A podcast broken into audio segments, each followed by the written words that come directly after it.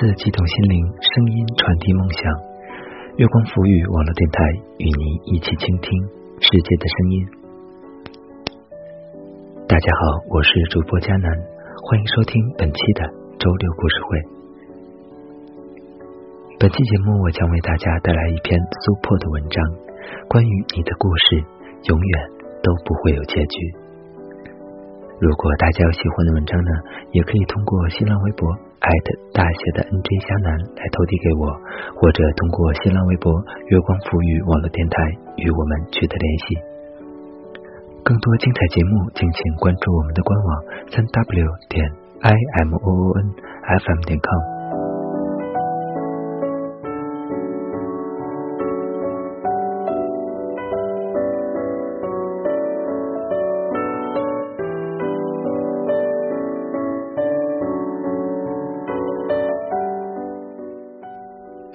大步的走在前面，我拖着行李箱跟在后边，亦步亦趋。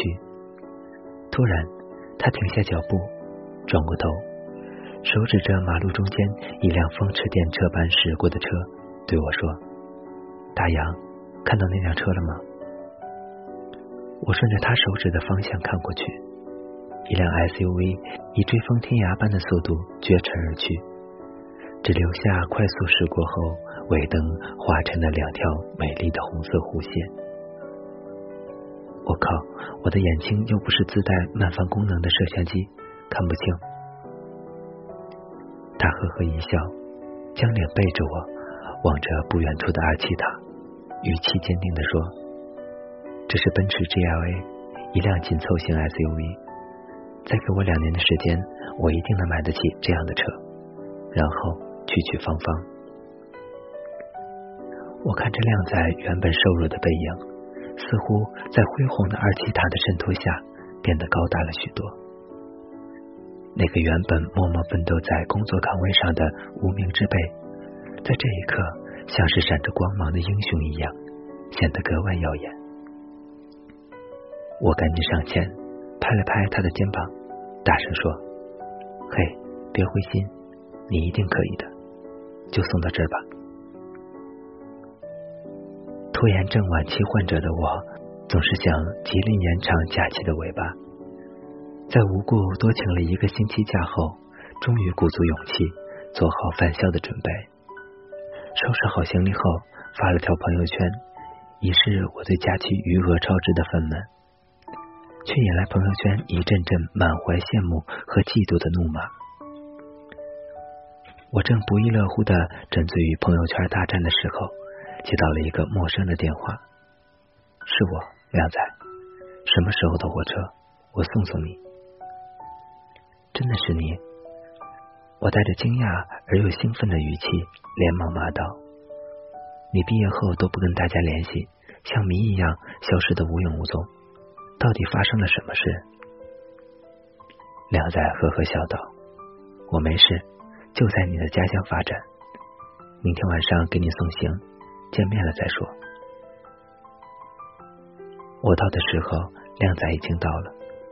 他西装笔挺的坐在沙发卡座里，本就消瘦的脸，加上被岁月侵蚀后的痕迹，显得憔悴无比。我打趣道：“怎么，隐姓埋名的日子不好过？瘦了不少啊？”他白了我一眼后说：“没有想象中的轻松。”和朋友开了间小公司，由于人手有限，各种事情都需要亲力亲为，难免有些劳累。我放好行李后坐定，端起面前的酒杯说：“哇，原来如此！当了老板，怪不得这么阔气，请我来这么好的餐厅。来，感谢我们年轻有为的老板，给我这次深入感受腐朽资本主义社会的机会。”他从鼻孔里哼了一声后，端起酒杯，说道：“学业有成，早成大器。”我们像是工作报告般互相汇报了近况后，我说：“你和芳芳什么时候结婚呀？”他正在拿餐刀切牛排的手忽然顿了一下，随后将餐具轻轻放下，端起面前的酒杯，慢慢的晃动着手中的酒杯。红色的液体在晶莹剔透的酒杯中不停变换姿态，摇曳着，形成一圈圈深浅交替的漩涡。它像是想过滤掉悲伤，只留下单纯快乐的回忆般，不停晃动着手中的杯子，眉头深锁，目光凝重。也许总会有那么一天，我们会对曾经的刻骨铭心云淡风轻，然后竭尽全力、强忍欢笑的挥手与过去说再见，像是落幕之后的小丑一般，笑着流泪，只为自己哭泣。我连忙端起自己的酒杯，轻轻的朝他碰杯，他像是被清脆的碰撞声从沉睡已久的梦中惊醒一样。目光直熟的从杯子转移到窗外面，然后浅尝一口酒，自顾自的说：“每个人都渴望活得精彩，却过着平平淡淡的日子。无论多么简单的日子，只要每天醒来身边有他在，他开心时我陪他笑，他难过时我给他肩膀靠，他只要总在我抬眼就能顾及到的地方就够了。这样简单的幸福。”我都给不了他。二零零七年九月，高一，靓仔和芳芳同班。由于靓仔的父母都是老师，从小对他要求比较严格，钢琴、体育、学习样样抓。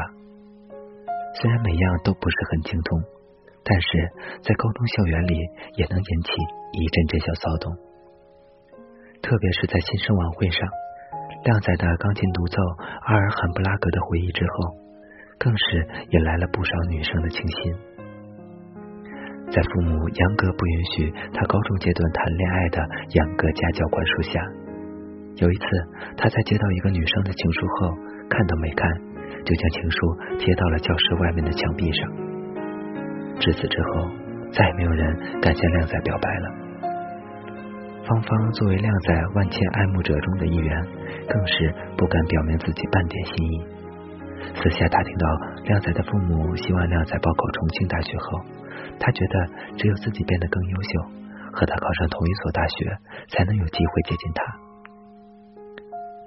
二零一零年六月，高三，靓仔和芳芳高考。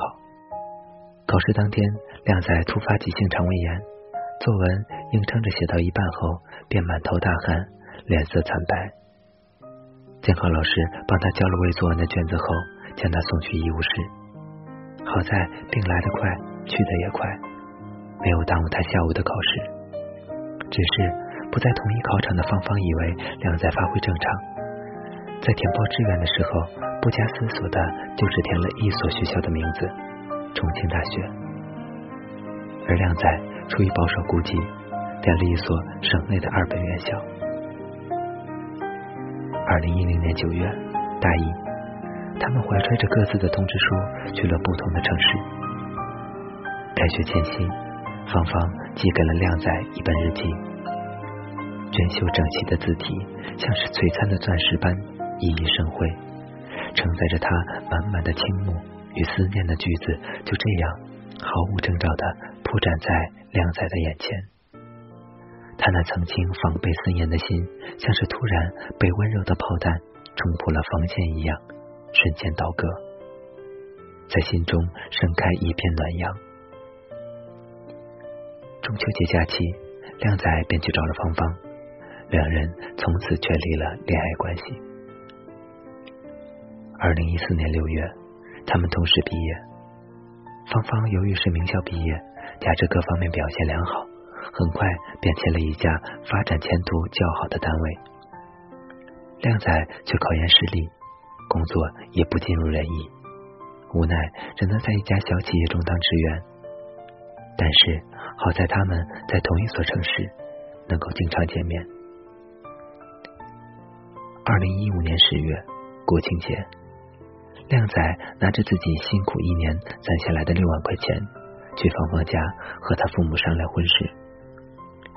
芳芳母亲在得知了靓仔的来意后，连看都没看靓仔放在桌子上的钱，就说：“阿亮啊，你也知道，芳芳现在刚入职，事业上还有很大的上升空间。你爸工作也就那样，你想成家立业，也得考虑一下对方的情况吧，不能因为自己的不上进而耽误了别人的前途。阿姨之前知道你们在谈朋友，也没有反对。可是你说现在，你的工作连养活你自己都紧巴巴的，这结了婚还怎么过？阿姨劝你和芳芳分开吧，让他专心于自己的事业，不能让他为了你就耽误自己的前途。靓仔愣住了，一时间脑子一片空白。本来满心欢喜的前来提亲，没想到对方母亲会是这样的态度。靓仔想极力表明自己的决心，可话刚到嘴边，却被芳芳母亲的伶牙俐齿堵了回去。最好的爱情不是陪伴，而是你有足够的能力，在对方最需要你的时候。给他最大的帮助和支持。或许靓仔觉得芳芳母亲的话有道理，他拿着钱从芳芳家出来后，便拨通了芳芳的电话。芳芳，我爱你，不管是五年之后、十年之后，还是五十年之后，请你一定要相信，我都会像今天一样如此炙热的爱你。说罢，他便关了手机，回家收拾了行李。去公司辞了职，带着仅有的六万块钱去了郑州。此刻，西餐厅的音乐忽然想起了弗朗西斯科戴雷家的阿尔罕布拉宫的回忆，在靓仔快被拉进回忆的泥沼中不能自拔之前，我赶忙转移话题：“你现在还弹琴吗？”他将手摊在我面前对我说：“你看现在。”我这双饱经沧桑的手，怕是与黑白键再也无缘了。艺术是给梦想家的礼物，生活才是你我这等凡人需要面对的事实。我举起酒杯说道：“你我皆凡人，都生在这人世间，终日奔波苦，一刻不得闲。来，干了这杯，为我送别，祝我们在生活的大道上。”都能以梦为马，仗剑天涯。他笑了笑说：“先不要告诉芳芳我的消息，我想变得足够强大，能够成为他坚强的后盾后，再去找他。”我嗯了一声，朝他竖了个大拇指后，将剩下的酒一饮而尽。从餐厅出来，闷热的空气像海浪般扑面而来，虽是深夜。这座城市依旧显得忙碌不堪，狭窄的街道被道路两侧精心装扮的玻璃橱窗照耀的五彩斑斓，川流不息的车辆像是永远没有目的的飞驰而过。不远处的二七塔被金黄的霓虹点亮，沉默而又庄重。靓仔大步的走在前面，我拖着行李箱跟在后边。一步一趋，突然，他停下脚步，转过头，手指着马路中间一辆风驰电掣般驶过的车，对我说：“大洋，看到那辆车了吗？”我顺着他手指的方向看过去，一辆 SUV 以追风天涯般的速度绝尘而去，只留下快速驶过后的尾灯划成的两条红色弧线。我的眼睛又不是自带慢放功能的摄像机，看不清。他呵呵一笑，将脸背着我，望着不远处的二七塔，语气坚定的说：“这是奔驰 GLA，一辆紧凑型 SUV。再给我两年时间，我一定能买得起这样的车，然后娶娶芳芳。”我看着靓仔原本瘦弱的背影。似乎在辉煌的二七塔的照耀下变得高大许多。那个原本默默奋斗在工作岗位上的无名之辈，在这一刻像是闪耀着光芒的英雄一样，显得格外耀眼。我赶紧上前拍了拍他的肩膀，大声的说：“嘿，别灰心，你一定可以的，就送到这吧。”你有多久没有仰望过？头顶的那片天空，你有多久没有翻过那本名叫回忆的相册？你一定会有那么几个被时间拉长距离的朋友，他们陪你走过最疯狂的岁月。当离别的音符爬满了绿柳的末梢，你们在盛夏的落日余晖里分手告别。岁月长流，友情不变的信誓旦旦，似乎也金光闪闪。然而，转身，彼此就消失在熙熙攘攘的人群。谁又曾想到？以为只是短暂的分别，竟会随着彼此境遇的不同而渐行渐远。那些你以为转身就能看到的人，终究也会慢慢消失在你触目可及的地方，唱着你不熟悉的歌，过着没有你的生活。不是所有的故事都有结局，因为总有那么一个人会成为你专属故事里。不曾换过的唯一主角，生命不息，故事不止。关于你的故事，永远都不会有结局。我那迟迟不来的爱情，你在哪儿？有时候张开怀抱，才知道自己有多脆弱，开始习惯隐藏。不再乱想，不找了，找不到的，你还在想些什么？这世界已经疯了，你就别再自找折磨。别找了，找不到的，上帝已如此忙碌。该来，他总会来的，别找了。好了，本期的周六故事会到这里就结束了。我是主播佳楠，感谢大家的收听。更多精彩节目，敬请关注我们的官网三 w 点 i m o o n f m 点 com，或者通过搜索添加公众微信号“城里月光”。我们下期再见吧。也总想洒脱，我那迟迟不来的爱情，你在哪儿？